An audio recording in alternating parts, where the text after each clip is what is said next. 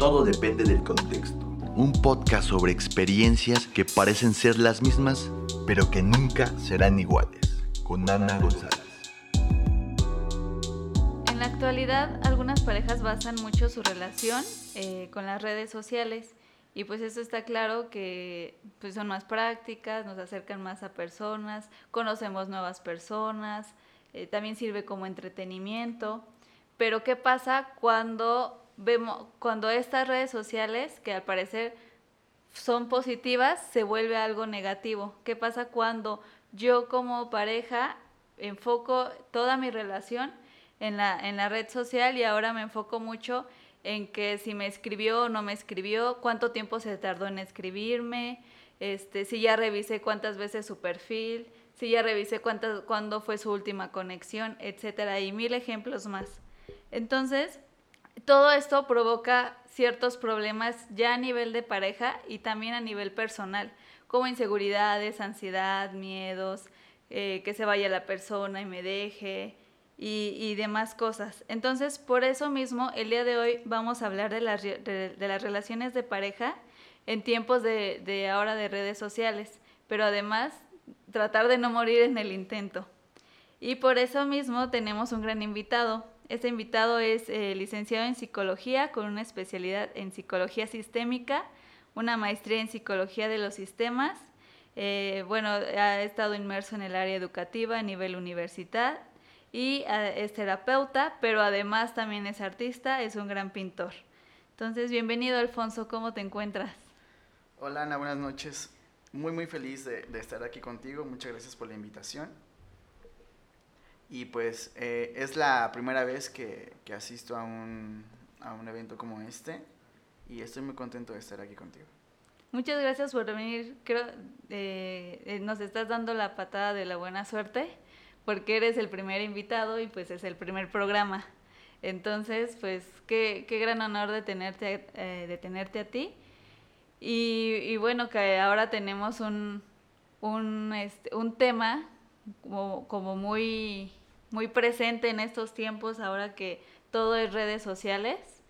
¿Tú cómo, ¿Tú cómo ves esta parte de qué tanto influyen esas las redes sociales en las relaciones de pareja? Yo creo que el impacto de las redes sociales en la relación de pareja es bastante considerable. Bueno, en la actualidad em, yo creo que un 50%, si no es que un poco más, está basado en, en la comunicación en la pareja. Entonces, las redes sociales son primero un medio de comunicación y creo que un principal medio de comunicación.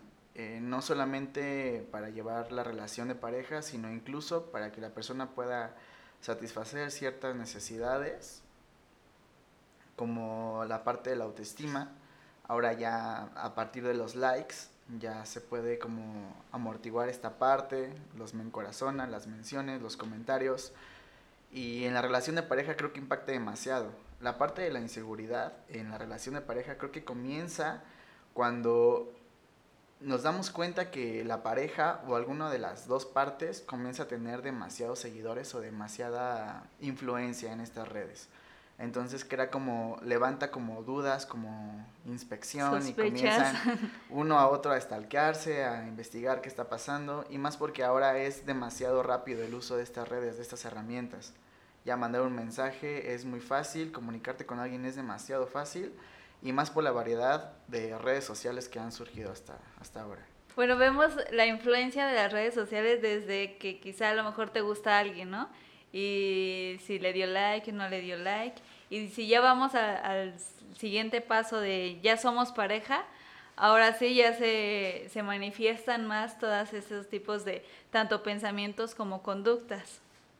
Entonces sí, como tú dices, sí hay una gran influencia en, pues sí, las redes sociales, Facebook, Instagram, WhatsApp, que creo que son como las más que más se ocupan en, tal cual la relación de pareja.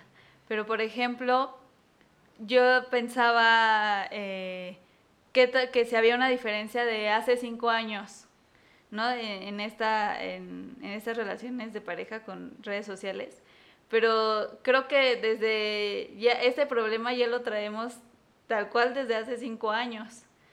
porque creí que había una diferencia marcando eh, específicamente esa época, pero no, creo que nos podemos ir más atrás y, detectar como ciertas diferencias en épocas. Por ejemplo, ya sabes los típicos comentarios de, es que antes los abuelitos hacían esto, o es que cuando la mamá, ¿no? Cuando mí tu papá me conquistó y fue por mí, iba por mí a la escuela y me llevaba flores.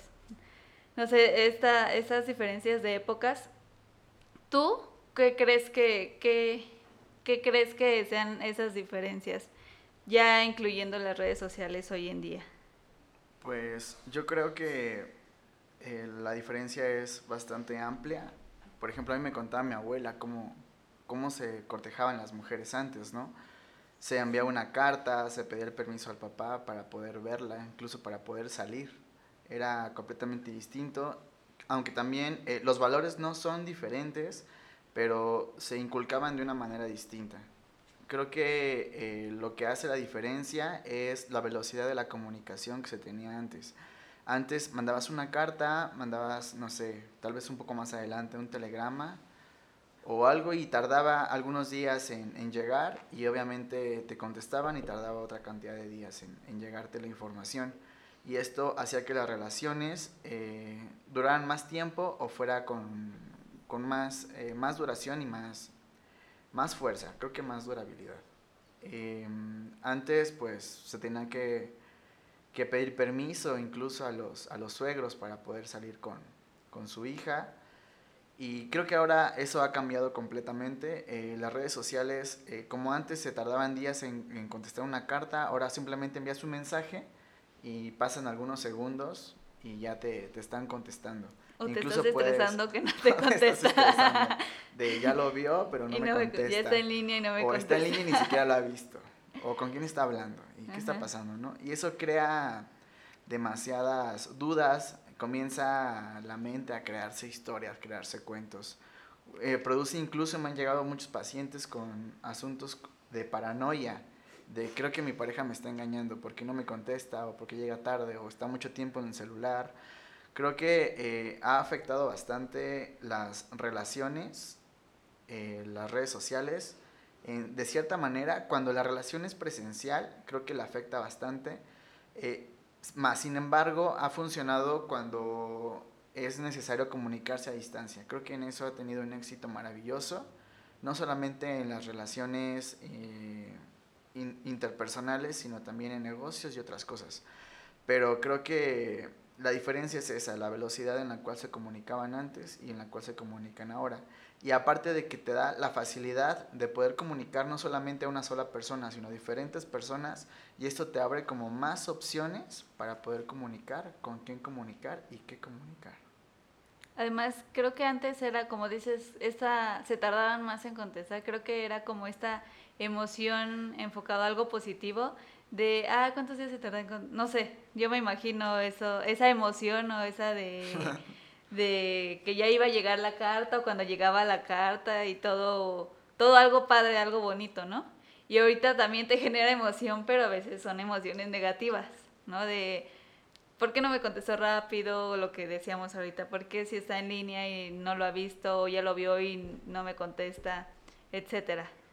Entonces, ahora también creo que hay como, ya lo que decíamos, ya ah, hay investigaciones, ya hay como hasta muchos alumnos, no sé, de psicología, se titulan, que se titulan por tesis, hacen sus tesis en, en estos temas, o revistas o eh, universidades donde encuentras de la universidad tal, hizo una investigación y así. Entonces yo he visto como muchos encabezados o la misma investigación tal cual donde dicen gracias a Facebook, no sé, cinco de seis personas se han separado. O, hay muchos divorcios gracias a Facebook. O gracias a WhatsApp, no sé qué. Entonces, ¿tú crees que la red social así, tal cual pura, WhatsApp, Twitter, este, Instagram, sea, la, sea el culpable de, de todos esos problemas de, relación? Bueno, no, no solo Facebook, también otras, otras redes sociales hacen que, que esto sea así. Bueno, yo recuerdo que mi abuela me contaba incluso que hasta perfumaban la carta con el freché, ¿no? Para que le llegara. Y ahora ya es más, más simple, más, más rápido. Y yo creo que sí eh, ha afectado demasiado eh, en las relaciones, ha provocado muchas separaciones. Em, repito, por la parte de la velocidad en la cual se comunica. O sea, estás con, no sé, decides vivir con una pareja, pero tienes un menú, por así decirlo, de personas con las cuales conversar. Y pues, ¿qué es lo que, lo que puedes conversar con ellas, no? De hecho, están los famosos, las famosas fotografías, ¿no? Los, los packs. De que ahora se, se ha visto demasiado de que se envían, pues, fotografías explícitas, sexuales. Y pues ahí, por ahí podemos comenzar, ¿no? ¿Qué se comunica? Y esto afecta demasiado en la relación porque ¿qué, qué están buscando en verdad las personas, no? Eh, tal vez no se sienten, no sé, surge algún asunto en su relación de pareja, algún problema, alguna discusión, y esto me ha llegado muchísimo al consultorio. Eh, no hay consulta eh, que sea el tema, la relación de pareja, en el cual no se toquen las redes sociales.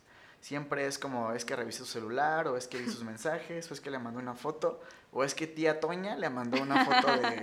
después del violín.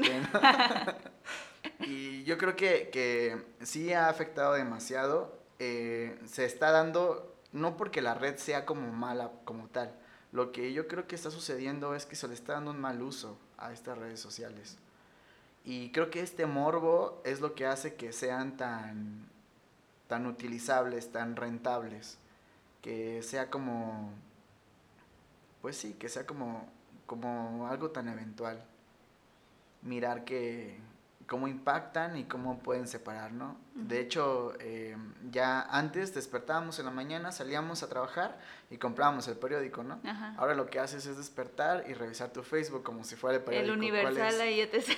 ¿Cuáles son las top news el día, las top news el, día de hoy y ves lo que está pasando, ¿no? Incluso con tus, con tus personas más cercanas. ¿Qué es lo que está sucediendo? ¿Qué pasó? Que ya se separó este, que ya le comentó eh, aquel, que ya están peleando por una foto y creo que sí, sí ha afectado bastante en la separación.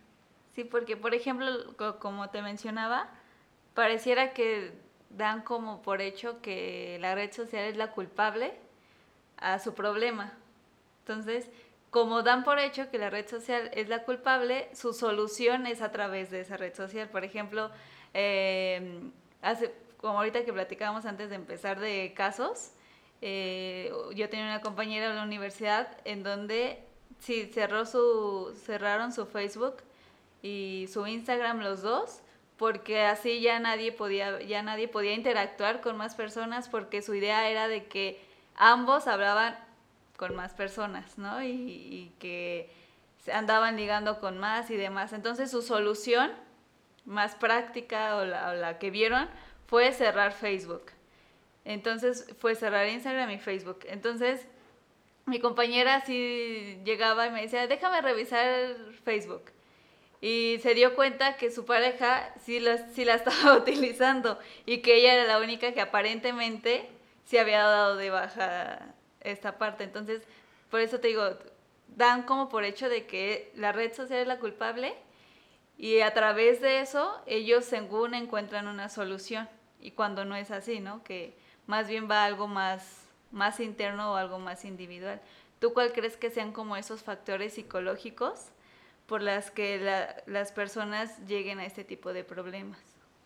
Yo creo que eh, lo que comenzaría o lo que he detectado yo que, que comienza es una paranoia terrible. De porque sé que tal persona trae, ondas con mi pareja o que sé que le gusta a mi pareja y ya le dio like a la foto o al comentario y eso crea muchísima paranoia, ¿no? ¿Qué tal si se escribe con esta persona? ¿Qué se escribe con esta persona? ¿Qué tal si hablan cuando yo no estoy o cuando estoy dormido, cuando me estoy bañando? Y, es, primero es una paranoia. Después viene una ansiedad igual terrible de por qué no me contesta los mensajes, está en línea, de me dijo que iba a trabajar y no me ha contestado los mensajes. Incluso a tal grado de que he conocido casos que las parejas les piden su ubicación en tiempo real. Y eso, bueno, yo considero que ya es algo enfermizo, ¿no? O sea, enviarle tu ubicación en tiempo real, entregar contraseñas de estas redes cuando tienes tal vez asuntos delicados que no tengan que ver con, con algo que estés haciendo mal, pero que sean como asuntos más personales, ¿no?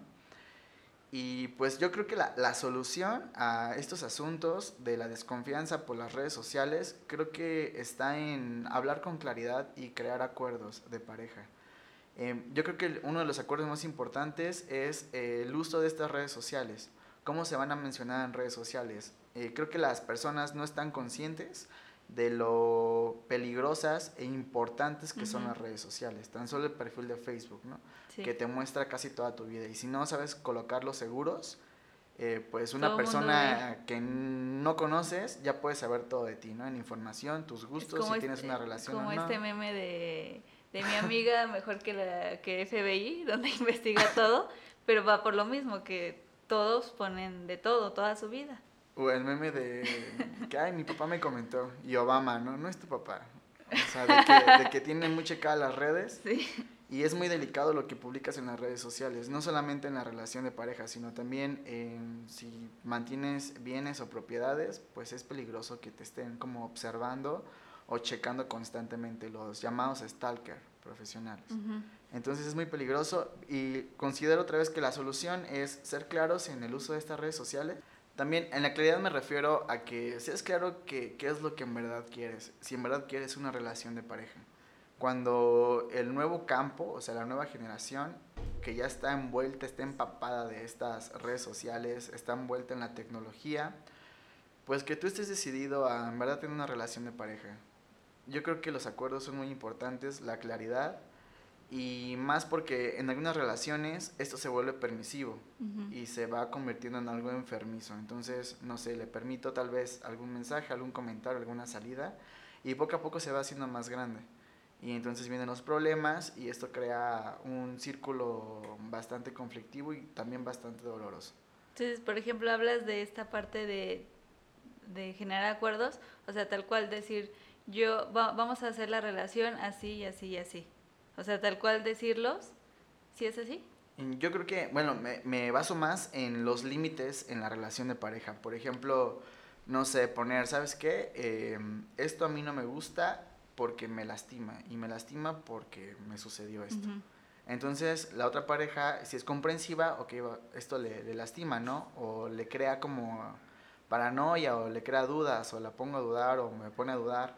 Entonces yo creo que ser muy claros en ese aspecto es muy importante. Igual eh, con el uso de las redes sociales, creo que tal vez un mensaje en la mañana, una persona tal vez no lo pueda considerar tan importante, pero la otra sí. Entonces mirar por qué para esa persona es tan importante un mensaje en las mañanas. Algo que puede ser tan simple, ¿no? Pero algo que puede provocar incluso una pelea, una discusión. Yo creo que eh, tener esos aspectos claros, esos detalles claros, pueden hacer que la relación funcione, sea clara y no tenga estas enfermedades mentales como la paranoia o crear esta, esta ansiedad. Pero, por ejemplo, ahora que dices de, para una persona puede ser significativo, no sé, el mensaje en la mañana y para la otra pues es simple. Entonces, es como también entender, ser empático, ¿no? Porque una, a veces, o muchas parejas no lo dicen desde un principio entonces lo dicen cuando ya está el problema.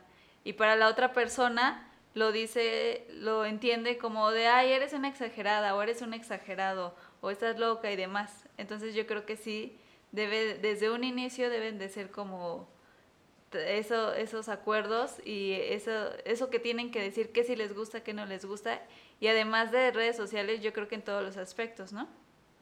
Yo creo que eh, un factor importante en la relación de pareja, yo creo que uno de los más importantes, después del, del área sexual, yo creo que es la comunicación. Una pareja sin comunicación es una pareja sin confianza.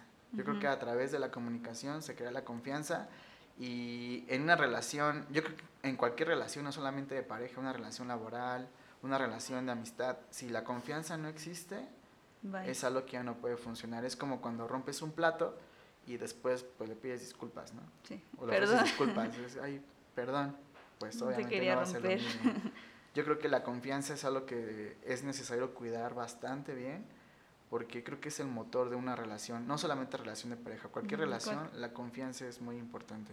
Y por ejemplo, ¿crees que este no sé, para llegar a esas ese tipo de situaciones o pensamientos de lo que decíamos, no me contestó, ya, ya revisó su Facebook, este, ya stalkeó a todas las personas que tiene agregado. Todo, todo este tipo de conductas, ¿crees que la persona que las hace anteriormente o tiene un antecedente relacionado a, por ejemplo, yo lo más típico que podría ser a una infidelidad o a, o a celos. ¿Crees que su antecedente sea como este y no trabajarlo lo lleva ahora en la actualidad a hacer este tipo de cosas? Yo creo que un 80% sí. Sí, porque eh, ha llegado a consultorio el tema tal cual. Em, comienzan a, a comentar, eh, desconfío de mi pareja porque me había pasado lo mismo en mi relación anterior. Comenzó igual y curiosamente termina la situación completamente igual. Entonces es, eh, incluso lo han llamado como una maldición, ¿no? Es que me ha pasado lo mismo. Patrones, comienzo a repetir lo mismo, no sé por qué me llegan parejas iguales, pues también hay algo en ti que está generando que te lleguen las mismas situaciones, algo no has mirado que, te llega lo mismo, el campo te lo vuelve a presentar. Pero sí, eh, efectivamente, esta va a ser una experiencia previa. Yo creo que la desconfianza, no solamente la desconfianza, cualquier asunto que se trate de manera emocional o mental, tiene algún estímulo que eh, se encuentra en la memoria, alguna experiencia previa que hace que detone esta desconfianza o que abra este campo de cuestionamiento de me pasará lo mismo o me va a hacer lo mismo, porque se tiene la creencia, no todos, de que tal vez me, me pueda hacer lo mismo porque comienza con las mismas actividades o con las mismas conductas. Pero en realidad no es así. Pero aparte también es como esa parte que obviamente no se trabajó en su momento, que hasta el día de hoy no lo han trabajado todo ese antecedente y, a su vez pues siguen llevando a los mismos patrones o siguen escogiendo los mismos tipos de parejas y es cuando empiezan a comparar. Y, y quizá ahí empieza como este tipo de pensamientos de, sí, seguro me va a hacer lo mismo porque la otra persona, este, cuando me llevó a cenar, este, estaba, se fue al baño y revisó su celular y él ya hizo lo mismo, ¿no? O sea, puede, eh, se escucha como muy simple o si estás fuera de, de, eso, hasta te puede dar risa. Pero para la persona que está en eso sí es como muy significativo. Sí, sí pasa algo así. Ya. Sí considero que es muy importante mirar el contexto de la pareja, em, también para conocerla, para saber cómo tratarla. Es importante mirar, eh, pues sí, entrar en un, en un campo que se llama íntima comunión, sentarte con tu pareja, y conocerse en verdad. O sea, creemos o tenemos la creencia de que conocemos a una persona simplemente con una conversación o con varias salidas, pero no sabemos eh, cuál es su historia, cuál es su contexto, cuáles son sus heridas, cuáles son sus miedos, cuáles son sus sueños, eh, cuáles son sus expectativas, porque todos levantamos expectativas en cuanto conocemos a una persona, no solamente en la relación de pareja, incluso hasta en un trabajo. Entonces creo que eh, una herramienta, una actividad que podría hacer que la relación funcione bastante bien es sentarte con tu pareja y tratar estos temas. O sea, ¿cuál es tu historia? ¿Qué es lo que, lo que me puedes contar de ti? ¿Cuáles son tus heridas? ¿Cuáles son tus miedos? ¿Por qué es tan importante para ti recibir un mensaje en las mañanas? Em, ¿Por qué es tan importante avisarte a dónde salgo? O sea, cosas que pudieran parecer tan simples o incluso enfermas, pero que comiencen a cobrar sentido. O sea, ¿por qué lo está haciendo? ¿Para qué me lo pregunta? Y yo creo que eh, ese es un verdadero conocimiento. ¿Cuáles son tus sueños, tus anhelos? ¿Cuáles son los sueños que no pudiste cumplir? Incluso. Em, porque la relación de pareja, eh, según la psicología de los sistemas, es eh, la persona llega con algunas piezas que le hacen falta a su sistema. No que le hagan falta, sino algunas piezas excluidas. Algo que no se mira en su historia familiar. Y entonces se encuentra a otra persona que tiene una historia igual familiar, que tiene las piezas que le faltan a la otra, como si fuera un rompecabezas. La media naranja, dirían. Algo así como la media naranja, muy similar. Entonces nos vinculamos en la relación de pareja a través de las carencias de las carencias infantiles. Esto es muy interesante. Es muy importante en la relación de pareja mirar que no estás saliendo ni con tu hija ni con tu mamá. Entonces hay relaciones en las que em, la pareja, la mujer lleva tanto la, la, iniciativa y vamos a llamarlo como el poder o la dinámica, que se convierte en la mamá del, del chico, ¿no? Y entonces comienzan a tener problemas en la sexualidad. ¿Por qué? Pues porque en realidad la mira como una madre y no vas a tener relaciones sexuales con tu mamá.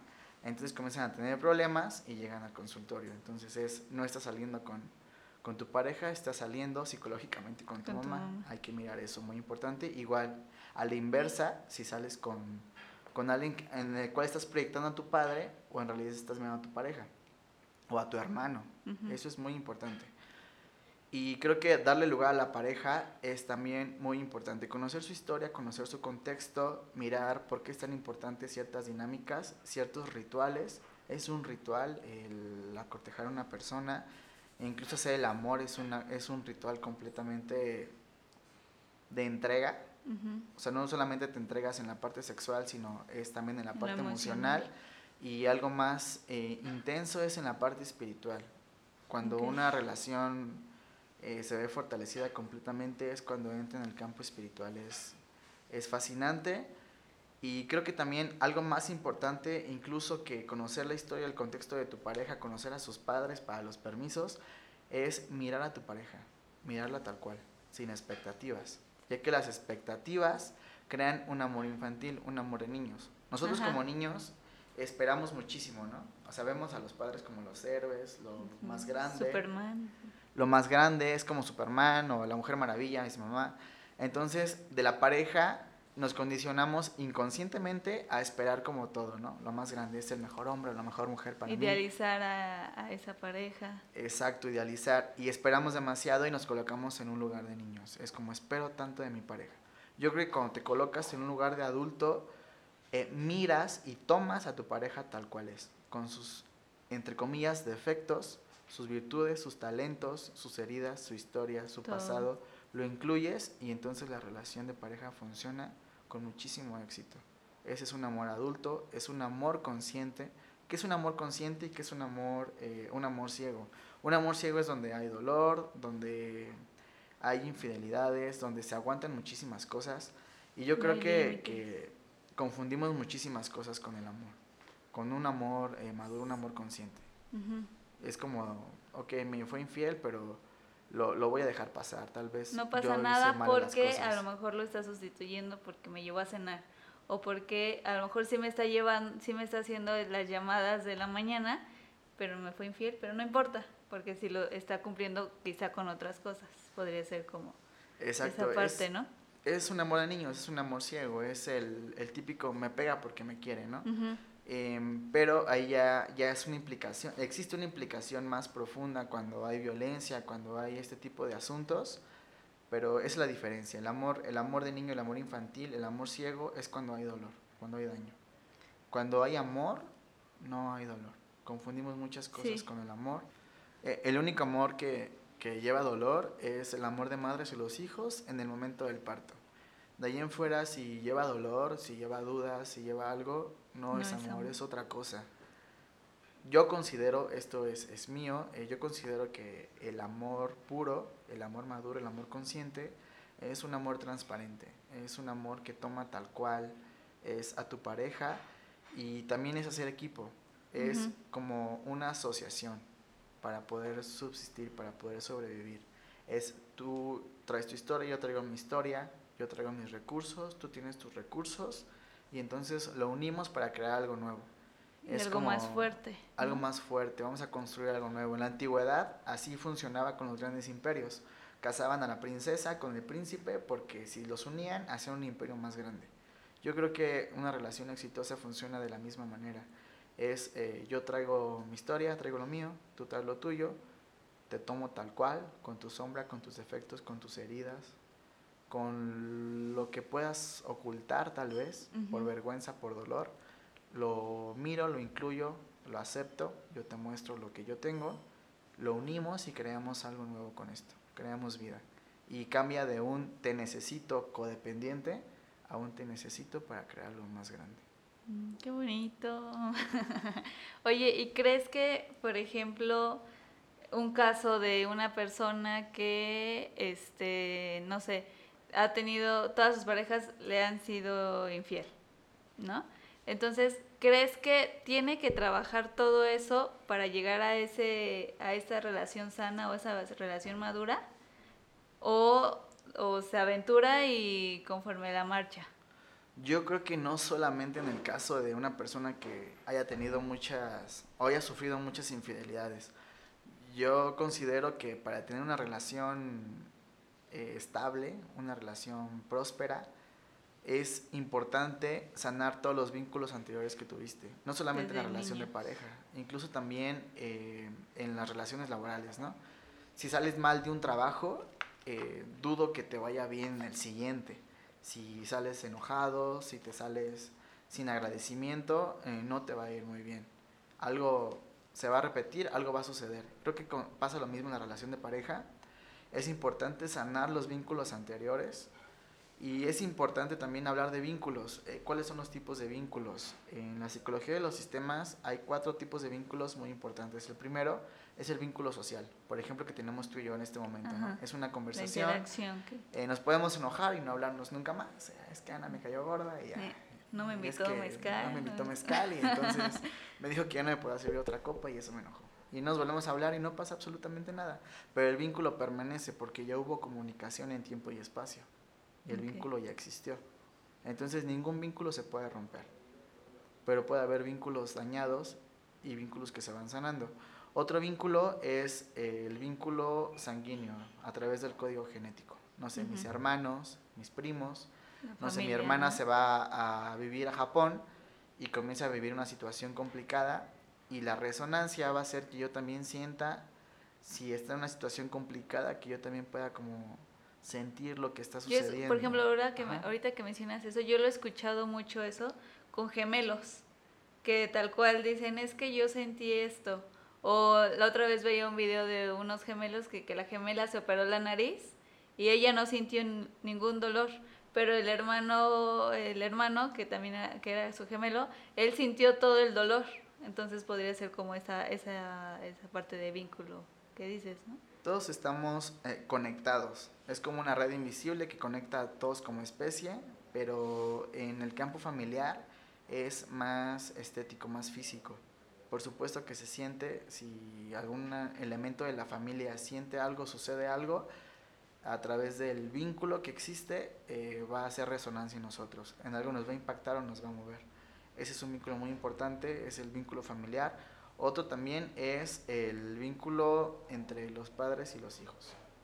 el llamada, la llamada sensación de la madre, ¿no? es que siento la corazonada. entonces le llamo y estás bien y curiosamente sucedió algo, ¿no? Ajá igual es, es muy importante. Pareciera que no es real, como si fuera de ciencia ficción, pero es completamente real, está comprobado por experimentos de física cuántica de que estamos conectados eh, todos como especie y más se ve más reflejado en el campo familiar.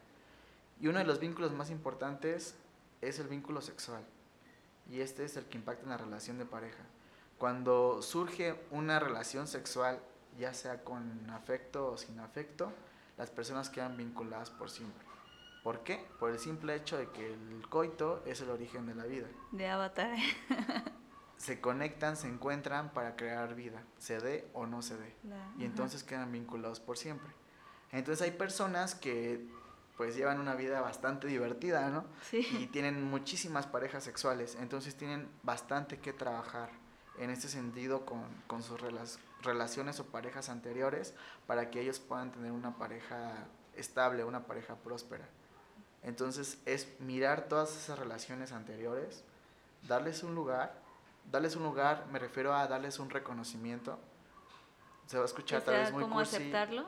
Aceptarlo, darle un lugar en el corazón, en tu historia de vida. Es, eh, sé que estuvimos juntos, pero por algo no sucedió, o para algo no sucedió, te agradezco que haya sucedido, te agradezco el placer, te agradezco las salidas, te agradezco las emociones, te agradezco también el dolor, porque tal vez aprendí del dolor que, que surgió a través de la relación y puedes ir con tu destino y yo tomo mi destino. Así con cada pareja, para que llegues limpio. Llegas con, ahora sí, como con un currículum limpio. ya sané mis relaciones anteriores y ahora ya no tengo que escribirme con ninguna eh, pareja anterior, con ninguna pareja anterior o estar buscando algo más. Eh, es aprendizaje. Vas aprendiendo de tus relaciones y también vas conociendo los límites, lo que permites o no en una relación. ¿Hasta dónde puedes llegar? ¿Hasta dónde puedes llegar? no. Es, eh, como esto ya me sucedió, no voy a permitir que me suceda otra vez. Y para evitar una relación, ahora le llaman tóxica, ¿no? A todos Sí. le llaman tóxico. Tóxi- Tu trabajo tóxico, tóxico, tu familia, tóxico, tus vecinos tóxica. tóxicos, todo. Todo es tóxico. Entonces, ahora ya le, llam- le llaman tóxico, pero para evitar esta relación dolorosa, yo creo que más que tóxica es dolorosa, no productiva, es eh, saber hasta dónde poner tus límites o cuáles son tus límites. ¿Qué tanto puedes permitir en tu relación de pareja? En cuatro áreas muy importantes, yo creo que eh, el cuadrante eh, del amor que yo manejo es muy importante. Es, el primero es el intelectual. Te enamoras de una manera intelectual, que es el asombro, la admiración, Sí. miras a tu pareja y por lo que hace o por lo que le apasiona hacer, así sea muy simple o muy extraordinario, eh, hay asombro, hay una admiración, hay un enamoramiento intelectual. Otro es el emocional, comienzan a surgir emociones, te provoca emociones, se miran, se tocan y dices, ay, empiezo a sentir Ya el sensación. enamoramiento, la sensación del enamoramiento. Y después pasan al sexual, cuando hay contacto físico y hay intimidad, no solamente intimidad sexual, que sea estar desnudos o hacer el amor o tener relaciones sexuales, sino mostrar tus emociones, mostrar tu historia, lo que comentábamos hace un Sí. momento, de cuáles son tus heridas, tus miedos, tus sueños. Y yo creo que eso es en verdad estar desnudo, es mostrarte tal cual ¿Cómo eres? con el riesgo de que te acepte así o no. Yo creo que esa es una de las pruebas de amor más grande, es esto soy, este soy, esta es mi historia, ¿Vas me o no? tomas o no me tomas. Y ahí está la decisión, o sea, si lo tomas es, lo tomas completo o no lo tomas. Si no lo tomas completo va a haber problemas, va a haber situaciones, va a haber dudas, va a haber confusión, pero si en verdad estás decidido a tomar una persona tal cual es, yo creo que es una decisión muy importante para que la relación pueda funcionar. Y creo que el cuarto campo de esta relación, de este cuadrante, es el espiritual. Cuando la relación lleva bastante tiempo, han trabajado bastante, se conocen uno al otro bastante, comienza a, entrar en un campo espiritual. Dejan su amor en las manos de algo más grande. Que en la antigüedad, porque- digo antigüedad porque ahorita ya casi no se ve, Sí. que se casan, ¿no? Ajá. O sea, es, vamos Sí. a casarnos eh, En la ante antigüedad, a- ante los ojos de Dios o ante los ojos de alguna deidad. Yo creo que esa es la, la parte espiritual. O sea, que algo más grande que nosotros, sea cual sea la religión que, que manejen, la creencia que tenga cada uno. la creencia que tengan sea que algo más grande mire que nuestro vínculo es, es sagrado, es algo, Es algo bello, es real. Oye, qué interesante. Me llamó mucho la atención hace un momento que decías eh, de esta parte de patologías, ¿no? De esta paranoia, de esta ansiedad. ¿Crees que, eh, regresando un poco a la parte de la, la conexión o la relación que existe eh, con Facebook, Instagram y demás, y de relación de pareja, ¿crees que sí se pueda detonar un trastorno mental? Yo considero que sí. Eh, reitero, el primero o el principal, o el que me ha tocado mirar bastante, es la paranoia. Es una paranoia constante de no me contesta, le pone like a una chica o un chico y comienzan las dudas. Y también personas que tal vez tengan solamente los rasgos algún trastorno de personalidad. No sé, un ejemplo, el trastorno obsesivo compulsivo, ¿no? Ajá. Y entonces estar mirando constantemente el perfil del otro lo puede como reforzar. Estar al tanto de que la persona conteste o de estar al tanto de, de estar mandando mensajes en tiempo y en tiempo y ubicación real. Yo creo que sí puede detonar o desarrollar un trastorno. Ya sean rasgos o sean- tal cual el trastorno. Ya sean rasgos o que ya tenga rasgos y que lo convierta en un trastorno. Por supuesto que sí. Ok. Y por ejemplo, esa parte de- también que decías de los límites, ¿no? Que tú ya sabes hasta dónde puedes llegar o, o hasta dónde, qué tanto puedes hacer o recibir de la otra persona. Y, y en esta cuestión, ¿cómo una persona se da cuenta o cuál es el límite de lo sano a conductas que ya son más, este, que ya le está generando, generando más conflicto, como todos estos ejemplos que hemos dando, hemos estado dando, ¿qué, ¿cuál es el límite para que yo me dé cuenta que sigo en lo sano o que ya me estoy yendo a, a algo más feo? Yo creo que ahí entra la cuestión del dolor. de qué tanto permites es hasta cuándo comienzas a sentir, ¿no? Es, por ejemplo, no sé, eh, ocurre una infidelidad y la dejas pasar. Vuelve a ocurrir, te vuelve a doler. Y esto me recuerda muchísimo al cuento del perro y el clavo. No sé si conoces el cuento, si no, ahorita lo, lo, hacemos viral. Mira, el cuento del perro y el clavo es un chico que salía a correr todas las mañanas eh, a un monte, pero nunca subía hasta la punta, simplemente se quedaba a la mitad, se la con su cantinflora y empezaba a correr, ¿no? Decía, hoy corro dos kilómetros y empezaba a darle la vuelta al monte, pero nunca subía a la, a la cima. Y una mañana dice, hoy voy a subir a la cima y pues a ver qué pasa, ¿no? Y empieza a correr, sube a la cima, se le termina el agua de la cantinflora y se da cuenta que en la cima del monte hay una ciudad pequeñita, como esos pueblos, sí, sí lejanos y llega y ve varias personas, varias casitas y dice, ay, no sabía que había un, un pueblo aquí. Y, se, y nota que se le terminó el agua. Y ve que, no sé, esto es muy curioso, ¿no? Siempre en los ranchos o en los pueblos hay un viejito con una silla fuera de la casa. Y entonces llega con el viejito de, de la casa y le dice, eh, buenas tardes, este, estaba corriendo, soy de aquí abajo, nunca voy a llegar a la cima se me terminó el agua de la cantinflora, eh, me da permiso de llenar mi, mi, cantinflora. El viejito muy amable, como son las personas de, los ranchos, de los pueblos, le dice, claro que sí, mira, eh, en el fondo del, jardín hay un pozo, ahí puedes llegar con tu cantinflora y llenarla de agua, no pasa nada, jalas la palanca y llenas tu cantinflora. Dice, ok, se pasa, eh, llega hasta el fondo y comienza a jalar la palanca y se va llenando de agua, ¿no? La cantinflora. Pero lo curioso es que al lado de del pozo había un perro un perro que estaba llorando, ¿no? Entonces escuchaba cómo, cómo lloraba el perro y no paraba de llorar. Estaba sentado en unas tablas y muy curioso, se estaba sentado pero no, no dejaba de llorar. Y el chico curioso se queda mirando y dice, pues, ¿qué onda con este perro, no? Porque está chichi y no sé, está raro. Termina de llenar eh, la cantinflora de agua, sale del lugar y le agradece al viejito que estaba en la entrada y le da curiosidad y le pregunta, oiga, pero antes de irme, este, una pregunta, eh, ¿qué pasa con el perro que estaba al lado de, del pozo, no? O sea, no paraba de llorar. Me da mucha curiosidad, ¿por qué llora el perro? Dice, ah, no, ese perro no, no entiende, no comprende, ¿no? Eh, lo que pasa es que el perro está eh, acostado encima de unas tablas de las cuales salen unos clavos. Y entonces los clavos se clavan en sus piernas y el perro comienza a llorar. Y entonces el chico le pregunta, ¿y por qué si le duele no se mueve de ahí? Y entonces el viejito le contesta, porque al perro no le duele lo suficiente.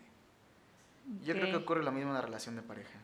O sea, tal vez no llega al punto en el que te duele lo suficiente para que te puedas mover del lugar. Por ejemplo, una vez este un psicólogo igual decía como esta parte me recordó mucho de que siempre vas tolerando más, ¿no? Vas tolerando ese dolor entonces, a lo mejor si lo ponemos en números, de alguna manera, si ahorita me dolió tres, este, no me es suficiente, entonces para la otra me va a doler más, pero yo necesito más, ¿no? Entonces es como que vas generando como esta tolerancia más de, de por, y de por qué sigues soportando ese tipo de situaciones. Yo creo que, que ahí volvemos al, al amor infantil, eh, de estar aguantando, ¿no? de tener expectativas, de... Es el amor ciego de lo que sea lo soporto. Pégame pero no me dejes. Como el niño Engáñame pero no me dejes. Es como un niño. Es Le pega a la mamá, no me dolió. no me dolió. Es como el, el papá, eh, haz lo que quieras pero no te vayas. Es como el mismo lenguaje. O sea, el mismo lenguaje de papá no te vayas, así hagas lo que hagas. Es como amor no te vayas, así hagas lo que hagas yo creo que el primer vínculo que es necesario sanar antes de una relación de pareja, yo creo que es el vínculo con los padres. Eso es muy importante.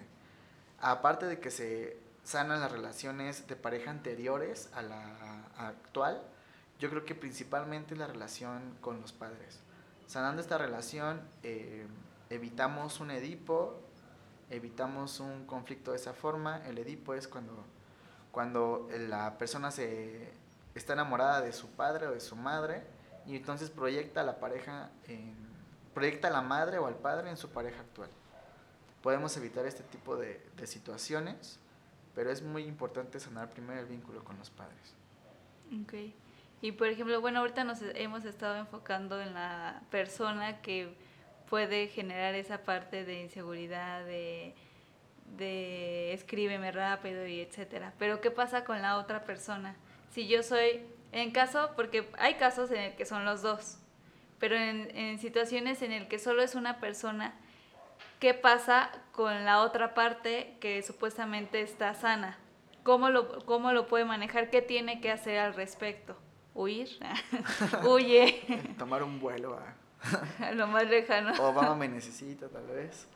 No, yo creo que, que es importante que sea empática, comprensiva y yo creo que sí abordar a su pareja. O sea, tomar un momento para preguntarlo, cuestionarla, el por qué es tan importante que, que conteste o que actúe de esa manera. Eh, no de una forma coercitiva, sino de una forma empática, de una forma cariñosa, para que la pueda conocer más. Creo que es importante esa, esa parte y creo que con eso pueden llegar a un acuerdo ambos. Lo más importante es un acuerdo, siempre. Okay. Si estás en un problema, busca crear acuerdos. Y aparte de hablarlo de lo, lo, más sano posible, tener una comunicación asertiva, ¿no?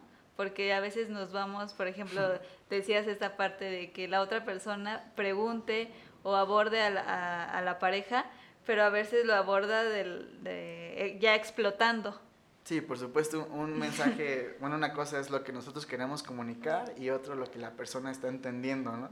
Es como el meme de te voy a dejar por distraído. ¿Y el en dónde me vas a dejar? Entonces creo que, que es importante, eh, pues, asegurarnos de que el mensaje llegó claro y preciso. Y creo que para esto, pues, siempre la confianza va a ser primordial, siempre va a ser básica. Yo creo que con confianza se entienden todos los mensajes, muy claros. Y en, todo todas las relaciones. Y toda relación, no solamente la de pareja, también la laboral, ¿no? Eh, ¿Cuánta confianza tiene el patrón o el jefe en ti o, tú en tus compañeros? Creo que la confianza siempre va a ser un motor, un combustible para cualquier relación, no solamente de pareja. Y bueno, ya para, ya para cerrar, ya para irnos, dinos el secreto.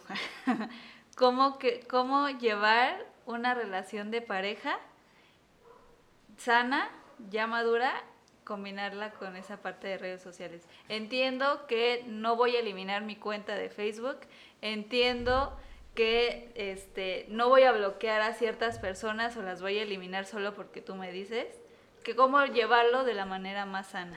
Yo creo que el amor eh, nos lo han pintado de una manera bastante platónica, ¿no? Es, eh, no sé, una fantasía, un complemento, es un sueño, algo muy tele, algo de, de, mucha telenovela, de mucha serie. Pero en realidad el amor, como yo lo considero, creo que es una decisión. Si tú estás muy claro con lo que quieres, eh, con lo que necesitas, con lo que puedes dar, con lo que puedes aportar, creo que está de más bloquear o poner estas consideraciones dentro de las redes sociales. Si tú estás decidido a llevar una relación de pareja exitosa, complementaria, de equipo, de crecimiento y madura, está de más tener que hacer que tu pareja bloquee a alguien o que no se comunique con alguien. Creo que si ambos están claros en lo que quieren y en lo que deciden, eh, la relación puede funcionar. Al final el amor es una decisión así como se te pueden presentar muchas opciones para hacer daño, para ser infiel, para traicionar tal vez esta confianza, al final la persona decide si lo hace o no. Entonces, yo creo que lo más importante es considerar que el amor es una decisión. Si tú decides tomar a la persona tal cual, pues entonces ya estás muy claro. Y estás del otro lado ya estás del otro lado y la relación se va dando poco a poco, se van conociendo poco a poco. Nunca terminas de conocer a una persona, nunca terminas de conocerte a ti mismo. O sea, tan solo conocerte a ti mismo es, un, proceso bastante largo, bastante profundo. Eh, tal vez hay talentos que no conoces de ti y si no conoces mucho de tu historia o mucho de ti, difícilmente vas a conocer la historia de tu pareja o vas a poder comprender a tu pareja. Entonces, la solución que yo considero para que una relación de pareja sea exitosa es primero que tú trabajes la parte personal, lo propio, y una vez que estés sano con tus vínculos estables y tengas algo que aportar, algo que entregar, entonces sí entregarte. y mirar a la persona, entrar en íntima, en íntima comunión y tomarla tal cual es, como un ser humano. O sea, somos seres humanos, tenemos muchos efectos, tenemos, hemos cometido muchos errores y tomarlo como es, como un ser humano, un ser vivo, un ser que sueña, que tiene heridas, que tiene una historia. Que siente. Pero también mirarlo en su grandeza y tratar de sostener esa grandeza de esa persona. Si no hay admiración, si no hay emoción, si no hay intimidad y pasión y si no hay un acto espiritual, la relación dudo que funcione al éxito al 100%.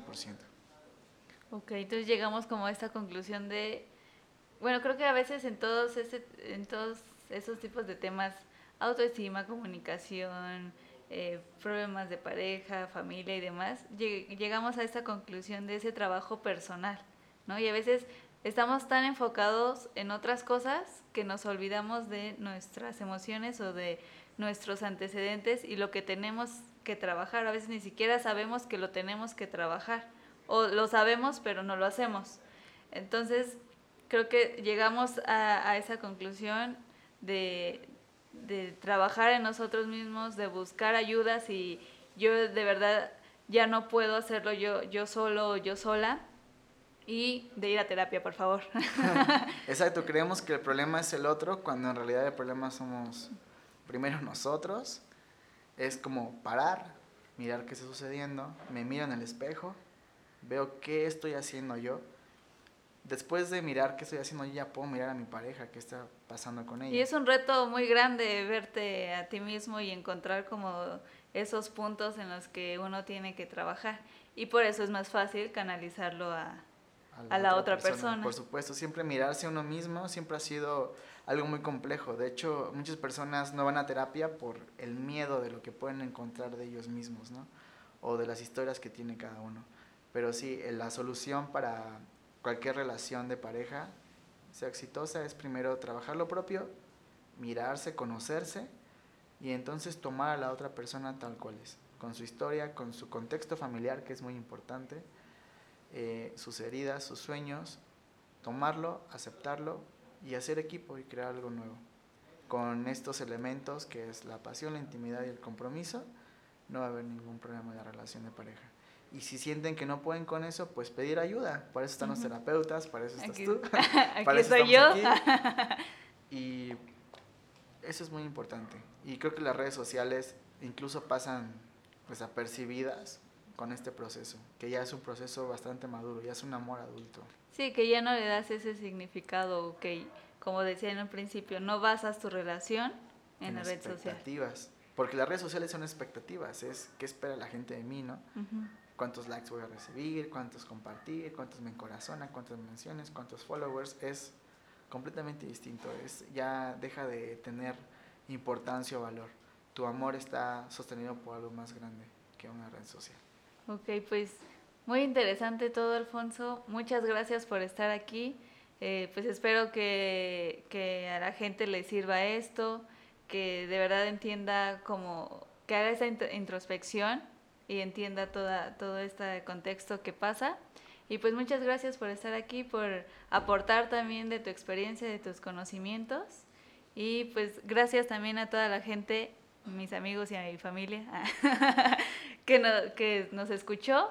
Y yo soy Ana González, soy psicóloga y eso fue todo depende del contexto. Adiós.